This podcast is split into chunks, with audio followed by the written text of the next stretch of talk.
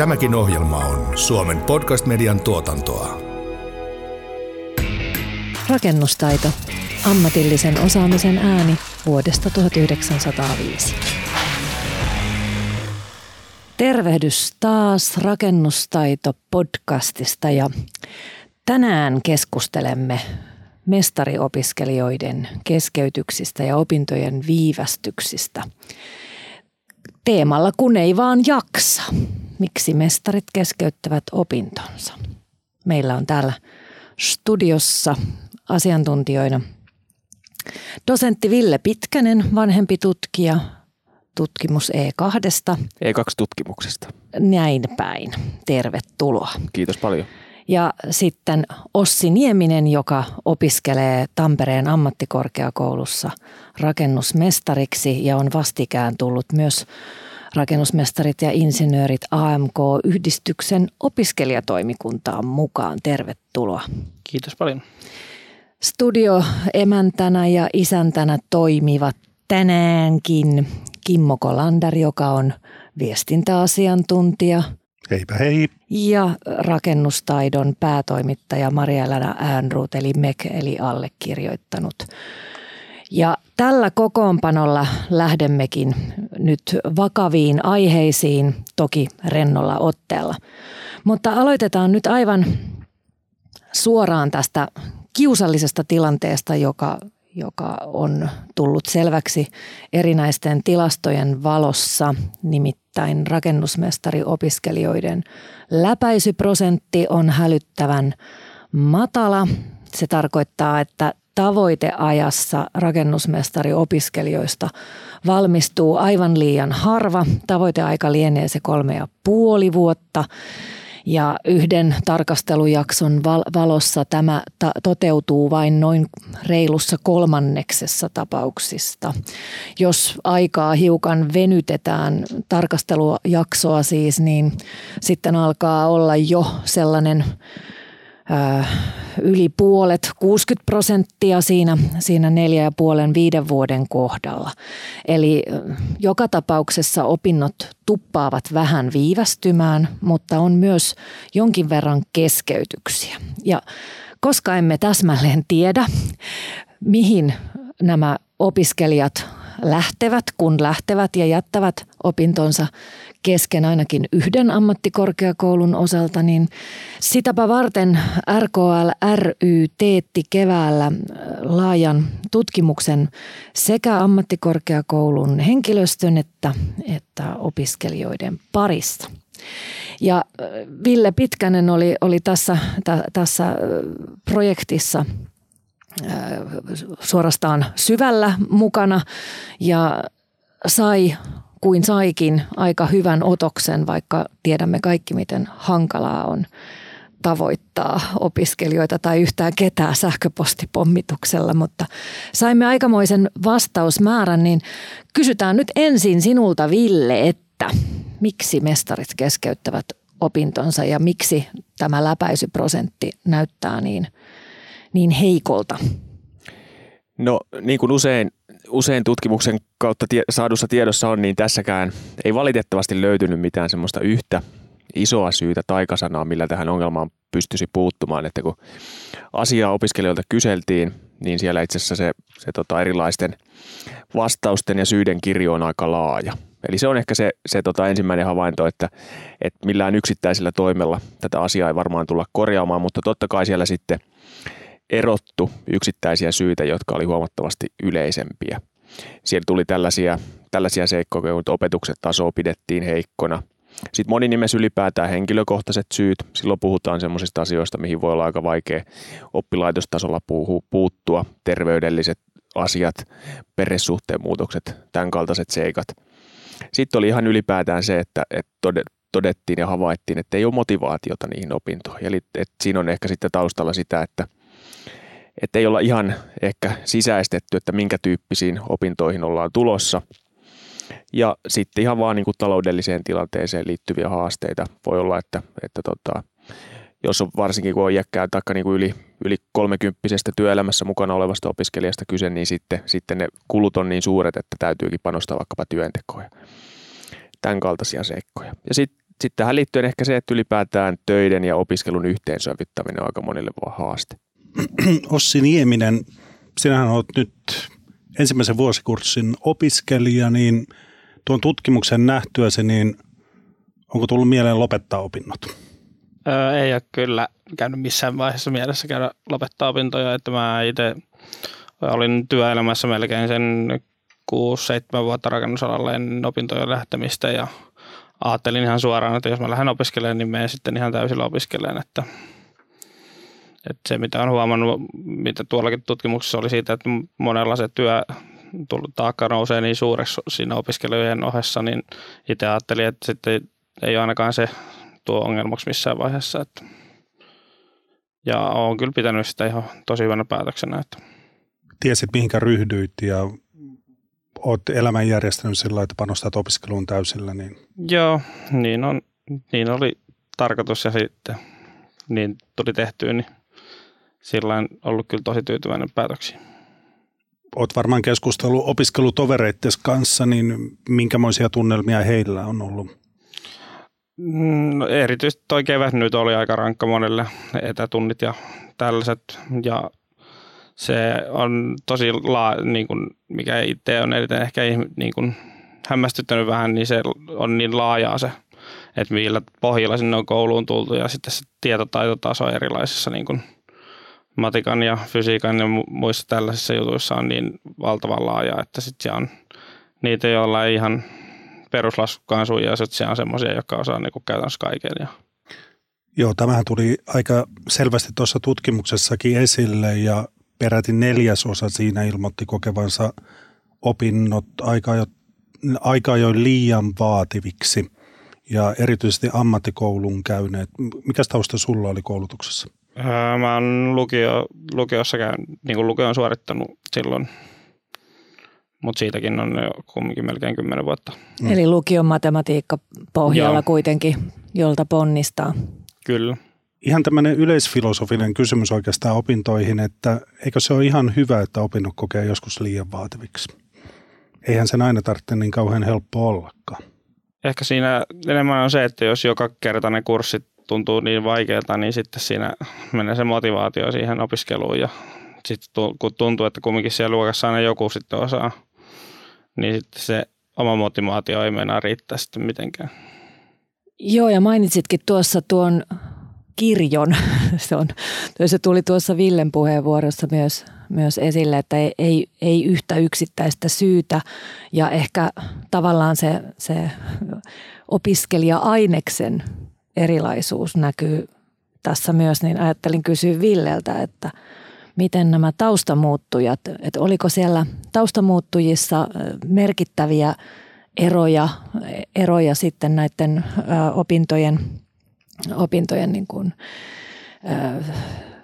etenemisen suhteen, että mitkä haasteet oli, oli erityisesti päiväpuolen opiskelijoille ja oliko monimuotopuolella sitten niin kuin omanlaistaan, että tässä on kuitenkin kun ajatellaan, että rakennusmestariksi voi todella tulla aika – mon, montaa kautta ja, ja nämä polut, niin kuin Ossilla nä, näyttää olevan vähän sillä tavalla niin kuin vanhanaikainen polku, mitä, mitä olen ymmärtänyt, että teknisen opiston ää, sisäänpääsykriteerinä aikaisemmin oli niin kuin pitkä pakollinen työhön valmentautuminen, eli, eli harjoittelut työpaikalla ja varmasti ihan, ihan täysverinen rakennustyö saattoi olla vuodenkin mittainen niin kuin minimi, josta sitten sai pisteitä ja jonka perusteella pääsi, pääsi opiskelemaan työnjohdolliseen tehtävään. Ja tästä moni puhuu vielä, vielä niin kuin lämpimin, lämpimin sanankääntein, että,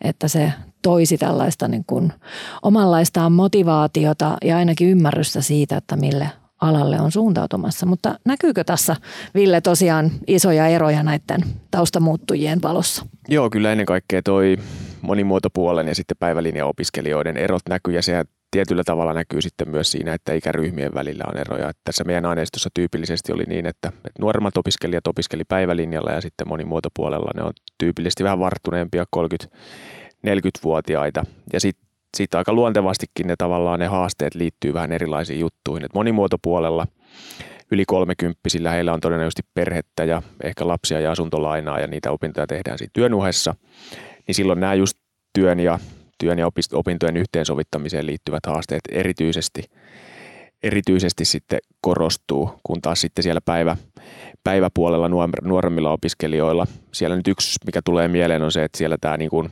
motivaatiopuolen ongelmat, ongelmat korostuu ja siellä ehkä sitten ei kaikki ei ole tienneet, että mihinkä he ovat tulossa. Että tulee jonkunlaisia yllätyksiä, ne voi liittyä joko opintosisältöihin tai sitten ne voi liittyä vaikka siihen, että, että matematiikka onkin haastavampaa kuin oletettiin. Että tämän tyyppisiä eroja nyt tässä ensimmäisenä. Ossi, miten sä koet opiskelijana tämän, tämän kirjon, että onko, onko se todella niin kuin näkynyt myös ehkä opettajien suhtautumisessa tai siinä opetuksessa, että miten sitä ohjataan, että onko, onko ollut tota tukiopetuksen tarvetta?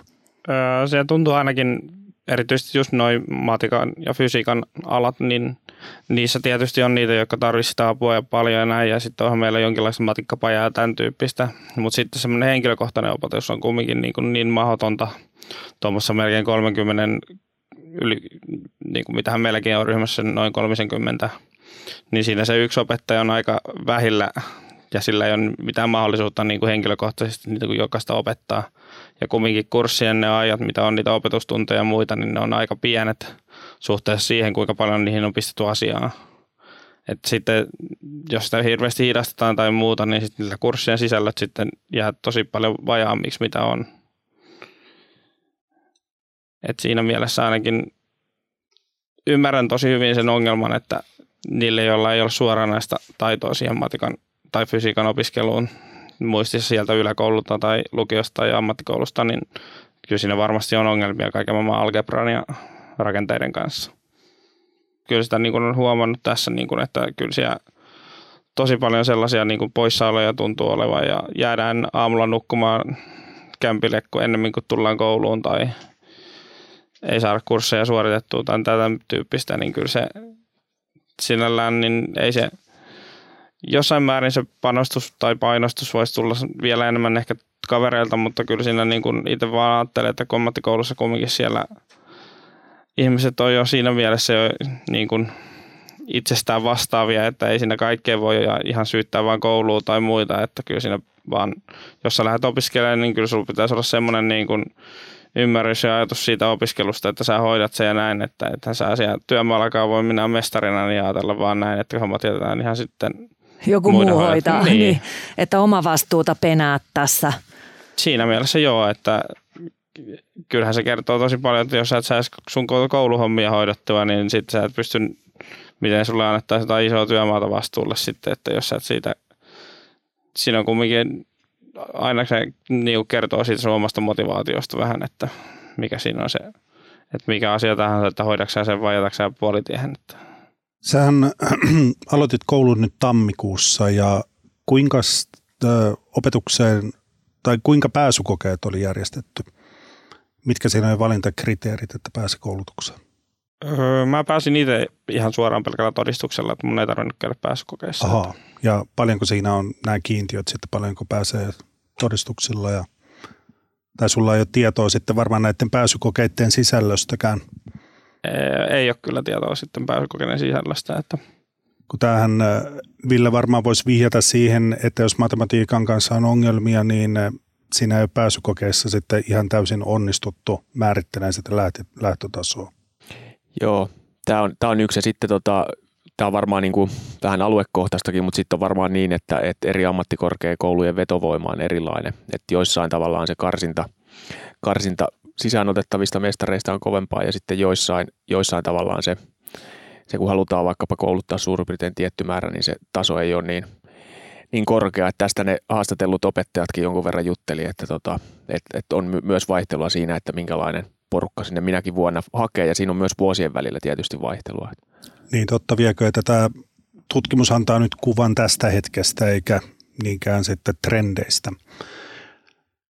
Kysyitte tässä tutkimuksessa, mikäli valmistuminen tavoiteajassa tuntuu haastavalta, mistä syistä tämä johtuu. Ja siinä oli nostettu sitten näitä jo tulleita esille, esille tulleita asioita. Tärkeimpänä oli vaikeuksia yhteen, yhteensovittaa töitä opintoihin, sitten oli elämäntilanteen muutos, näissä oli noin kolmannes antoi tämmöisiä syitä. Sitten oikeastaan aika huolestuttava prosentti, 25, oli opetuksen taso on heikko. Tämähän on totta vieköön huolestuttavaa, ja just tällä matematiikkapuolella, mitä tässä nyt on sivuttu aika paljonkin, niin jos siellä on ongelmia, niin sehän vaatisi sitten myös opetukselta enemmän. Joo, varmasti se niin kuin on kuullut sinällään kritiikkoja meidänkin matikan opetuksesta monelta ja näin, mutta sitten taas itsellä ainakin taas tuntuu se, että niin kuin se matikan opetus, mikä meillä on, se metodit sillä opettajalla, itselle ne sopii hyvin. Ja se tahti on ihan sopiva sinällään. Että sekin on varmasti niin opiskelijakohtaista, että minkälaista se opetuksen pitäisi olla. Ja eihän matikassakaan, jos aiheet on niin haastavia, mitä ne on, niin ei niillä, niitä voi oikein yhtään sen helpommin opettaa, jos niillä, siihen ei ole mitään niin kuin mahdollisuutta enemmän henkilökohtaiseen opetukseen.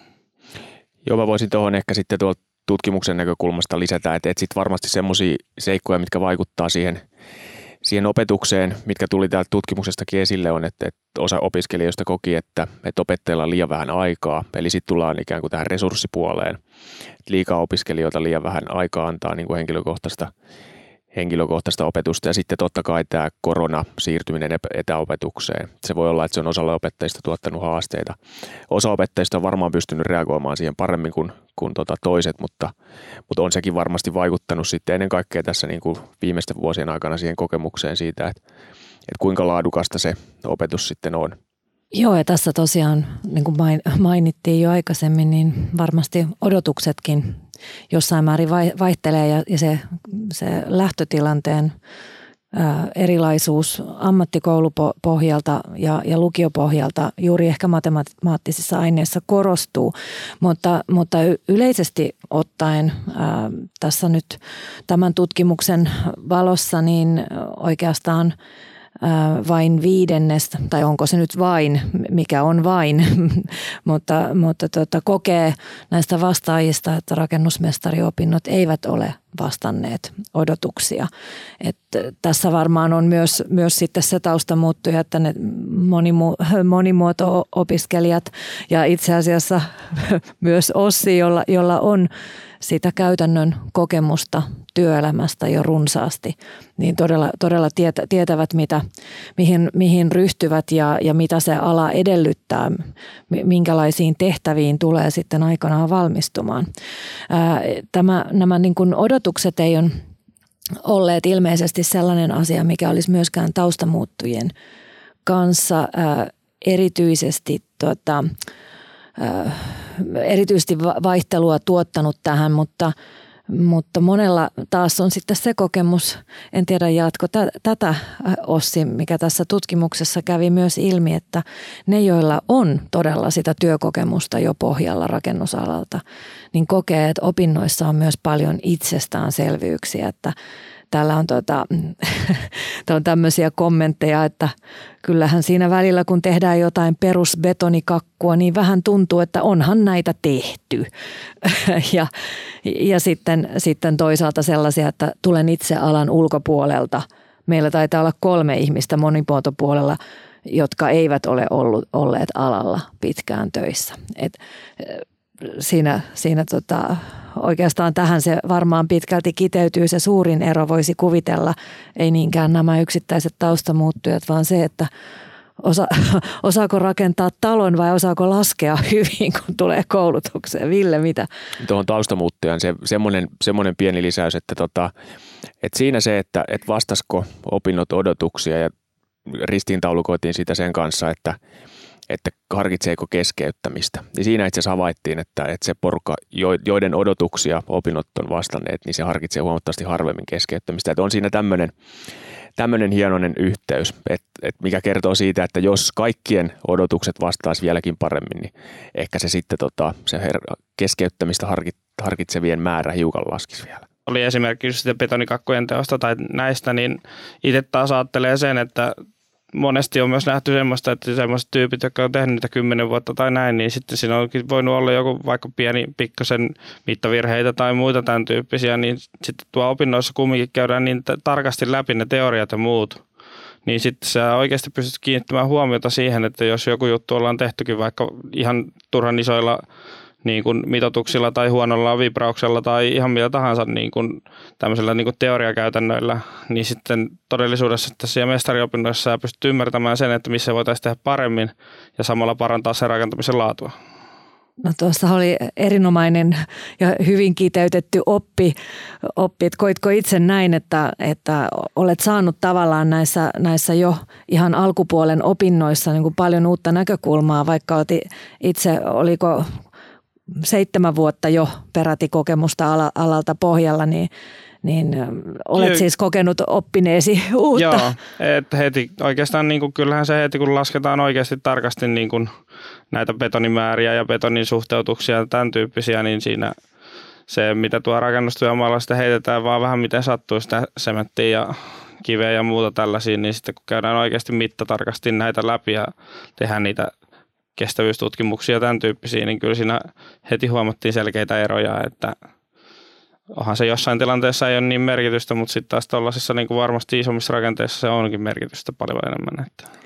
No, nyt kun olet tässä, niin voit jälkikäteen vastata tähän kysymykseen, mikä täällä, täällä tutkimuksessa vilahti, että minkälaiset asiat saivat sinut hakeutumaan rakennusmestariopintoihin. Täällä on nimittäin, tota, tämä on minusta aika mielenkiintoinen tämä, tämä taulukko täällä, että ää, tämä on selvästi niin kuin kunnianhimoisten ihmisten ala, koska päällimmäisenä 28 prosenttia vastaajista on vastannut syyksi, että halusin edetä työurallani johtotehtävät ja niiden pätevyysvaatimukset, jotta pääsee just vastaavaksi työnjohtajaksi esimerkiksi jonain päivänä. Sitten yleinen kiinnostus rakennusalaa kohtaan oli, oli viidennes. Sitten koulutukseen on hakeutunut osa aiemman työkokemuksen perusteella. Ja sitten täällä on tietysti pieni osa niin kuin ammatinvaihtajia ehkä täällä terveys, terveyssyistä, että, että tuota, haluaa ehkä vähemmän fyysisiin tehtäviin. Ää, mutta että ihan ylivoimaisesti eniten oli, oli tämä, tämä nimenomaan kunnianhimo johtotehtäviin. Joo, itsellä varmaan on aika lailla juuri se, että siinä kun oli semmoisessa hommissa, missä tarvittiin tehdä paljon haalauksia ja tavaran siirtoja, työkalujen kantoja ja tämän tyyppistä, missä niin sä oot aika lailla teet niin kumminkin fyysistä työtä ja silti sun työmäärä on niin suuri, mutta sitten ehkä se korvaus ei ole siitä niin suuri. Ville, tässä tutkimuksessa ei tainnut tulla esille nämä opinnon sisällöt, niinkään, opintojen sisällöt niinkään paljon. Ainakaan tässä valmistumisen venymisessä ei mainita missään kohtaa, että opinnot tai sisältö olisi jotenkin väärä, että siinä mielessä ei, siellä haastatteluissa ja tai tässä meidän ryhmäkeskustelussa, mikä tehtiin opiskelijoiden kanssa, niin siellä me keskusteltiin myös jonkun verran näistä sisällöistä. Siellä ei mitään, siinäkään ryhmässä mitään suurta tyytymättömyyttä ollut. Siellä oli lähinnä, lähinnä esitettiin, että kun, kun tota, tässä kuitenkin työnjohdollisiin tehtäviin hakeudutaan, niin, niin useampi mainitsi sen, että, että tämmöistä jonkunlaista johtaja- esimieskoulutusta voisi olla näissä opinnoissa enemmän. Että tämä oli ehkä semmoinen, mikä tulee, tulee niistä mieleen tämähän on ollut laajemminkin Suomen koulujärjestelmässä tunnistettu ongelma, tämä opinnon ohjauksen heikkous suorastaan ja puute, että jotkut sitten vaan joko lopettaa tai sitten pikkuhiljaa hiipuu pois, kun kukaan ei ole potkimassa eteenpäin. Ja Viljeltä kysyisin, että tuliko tämän tyyppiset asiat tässä esille?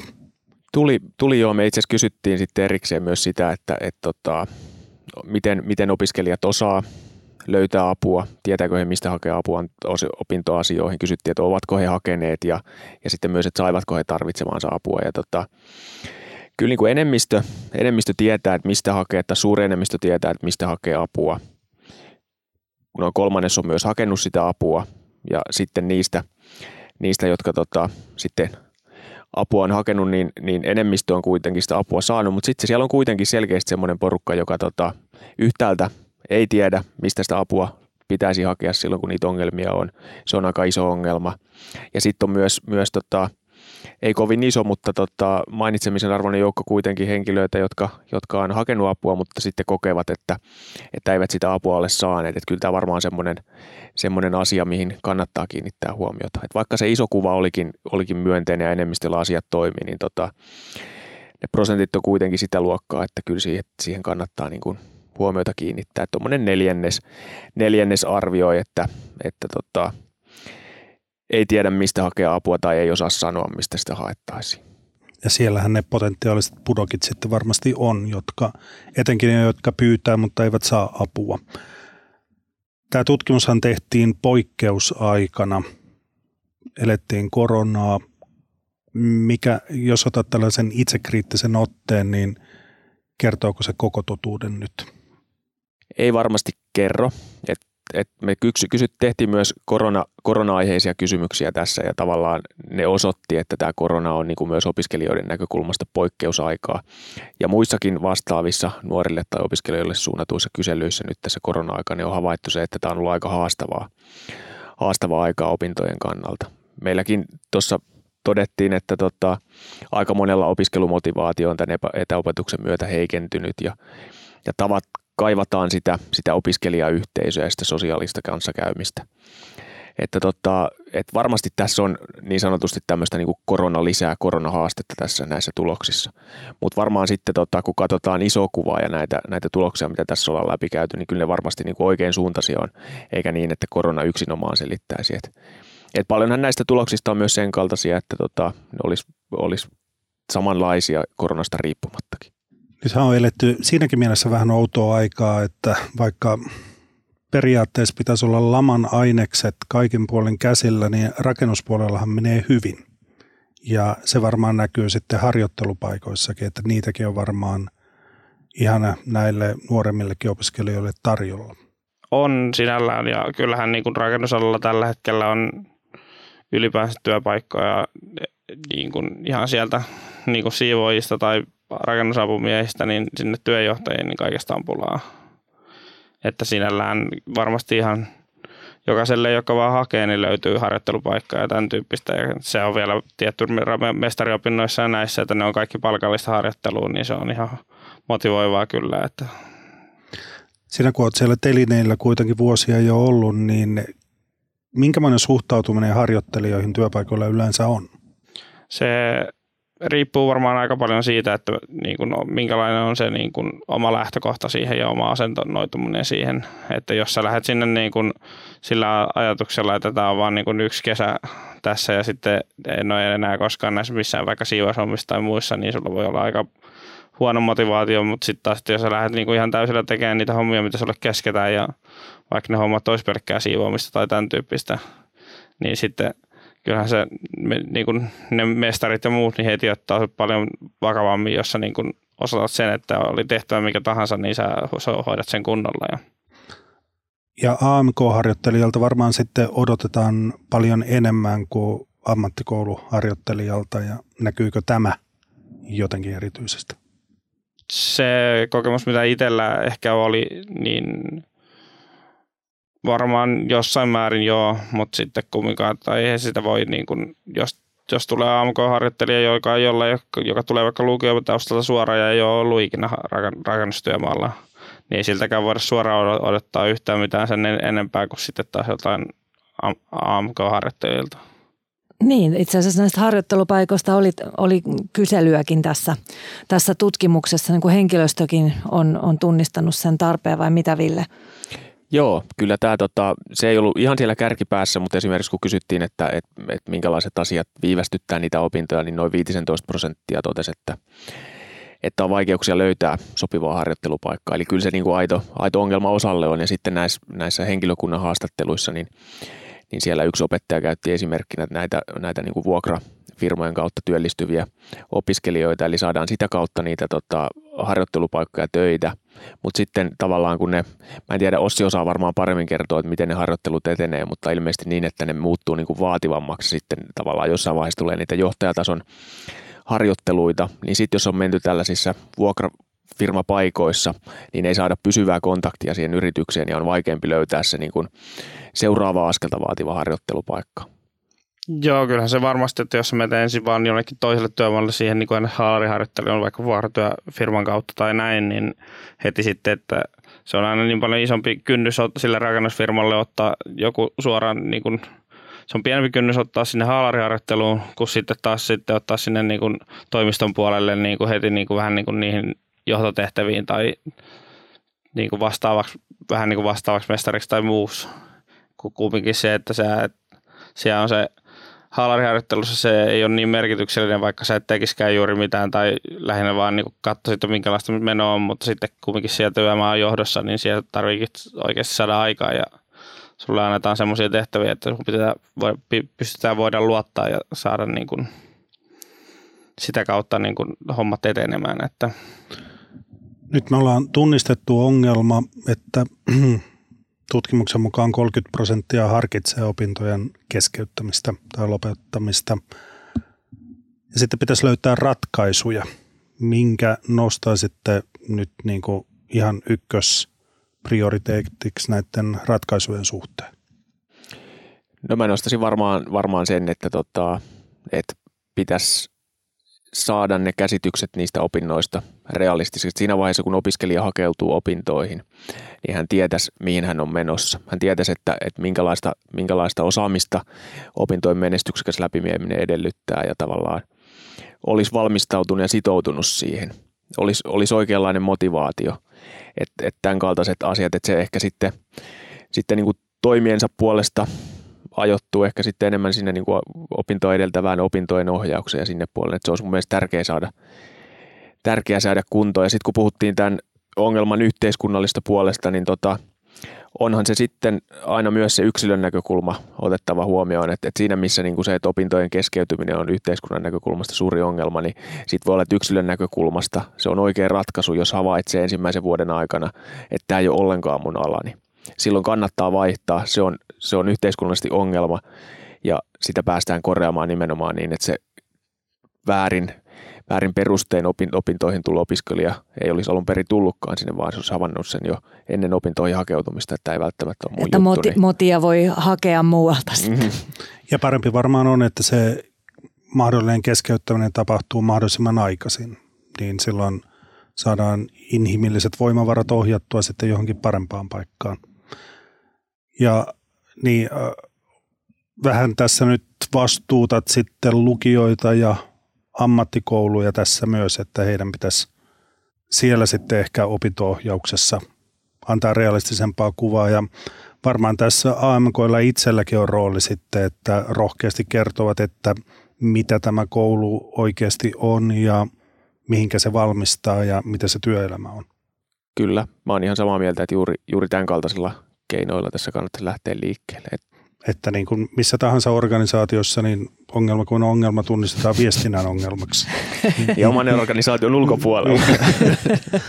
Mutta tuota, tässä oikeasti kauniiksi lopuksi meillähän ei taikaiskua tähän varsinaisesti ole, mutta, mutta jotakin voi liittokin tehdä ja rakennusmestarit ja insinöörit ovat nyt äh, yrittäneet omalla pienellä panoksellaan tukea opiskelijoita varsinkin opintojen alkuvaiheessa, että nyt, nyt tä, tällainenkin pyörä keksitty uudelleen kuin tukiopetus matemaattisissa aineissa ja, ja, tuota, ja Ruotsissakin vähän, vähän sitä, sitä virkamiesruotsin koetta silmällä pitäen. Koetteko, että, että tähän, tähän ongelmaan löytyisi ratkaisuja myös liiton toimesta? Mitä, mitä sanoo opiskelija-asiantuntija?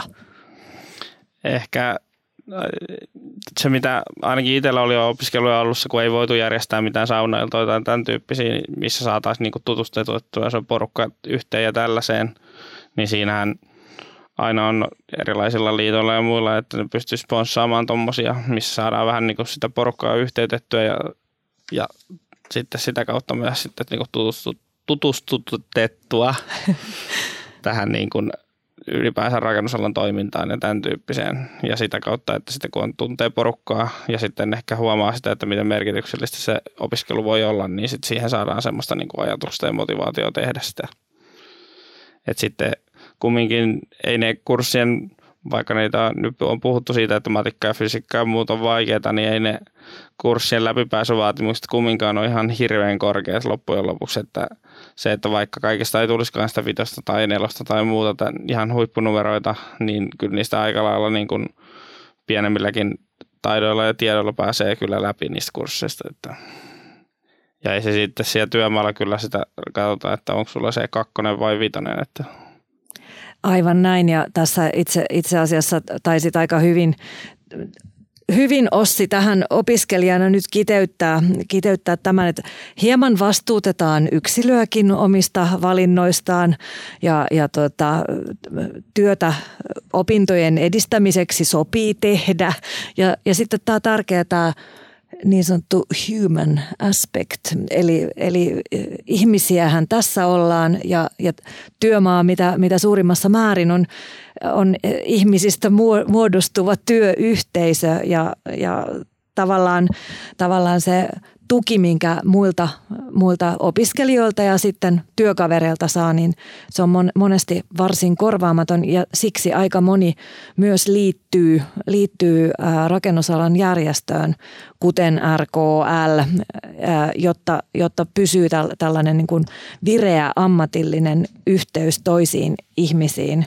Ja mehän opimme to, toisiltamme. Me ainakin olemme oppineet tänään aika pa- paljon ja, ja tuota, tämä – Tämä hieno tutkimus äh, tulee tiivistelmänä löytymään vielä RKLn äh, nettisivuilta hiukan kun kaivellaan, mutta, mutta tuota, joka tapauksessa tämä on ollut erittäin antoisa keskustelu aiheesta, kun ei vaan jaksa. Äh, kiitokset dosentti Ville Pitkänen ja rakennusmestari AMK-opiskelija tuleva työnjohtaja Ossi Nieminen, kiitos Kimmo Kolander, ja, ja, ja tuota, kärsivällinen äänittäjä.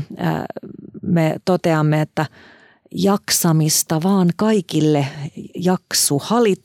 Ja tuota, toivomme, että yhä useampi valmistuu paitsi ajoissa, niin ylipäätään. Näihin kuvia tunnelmiin. Kiitoksia. Rakennustaito ammatillisen osaamisen ääni vuodesta 1905.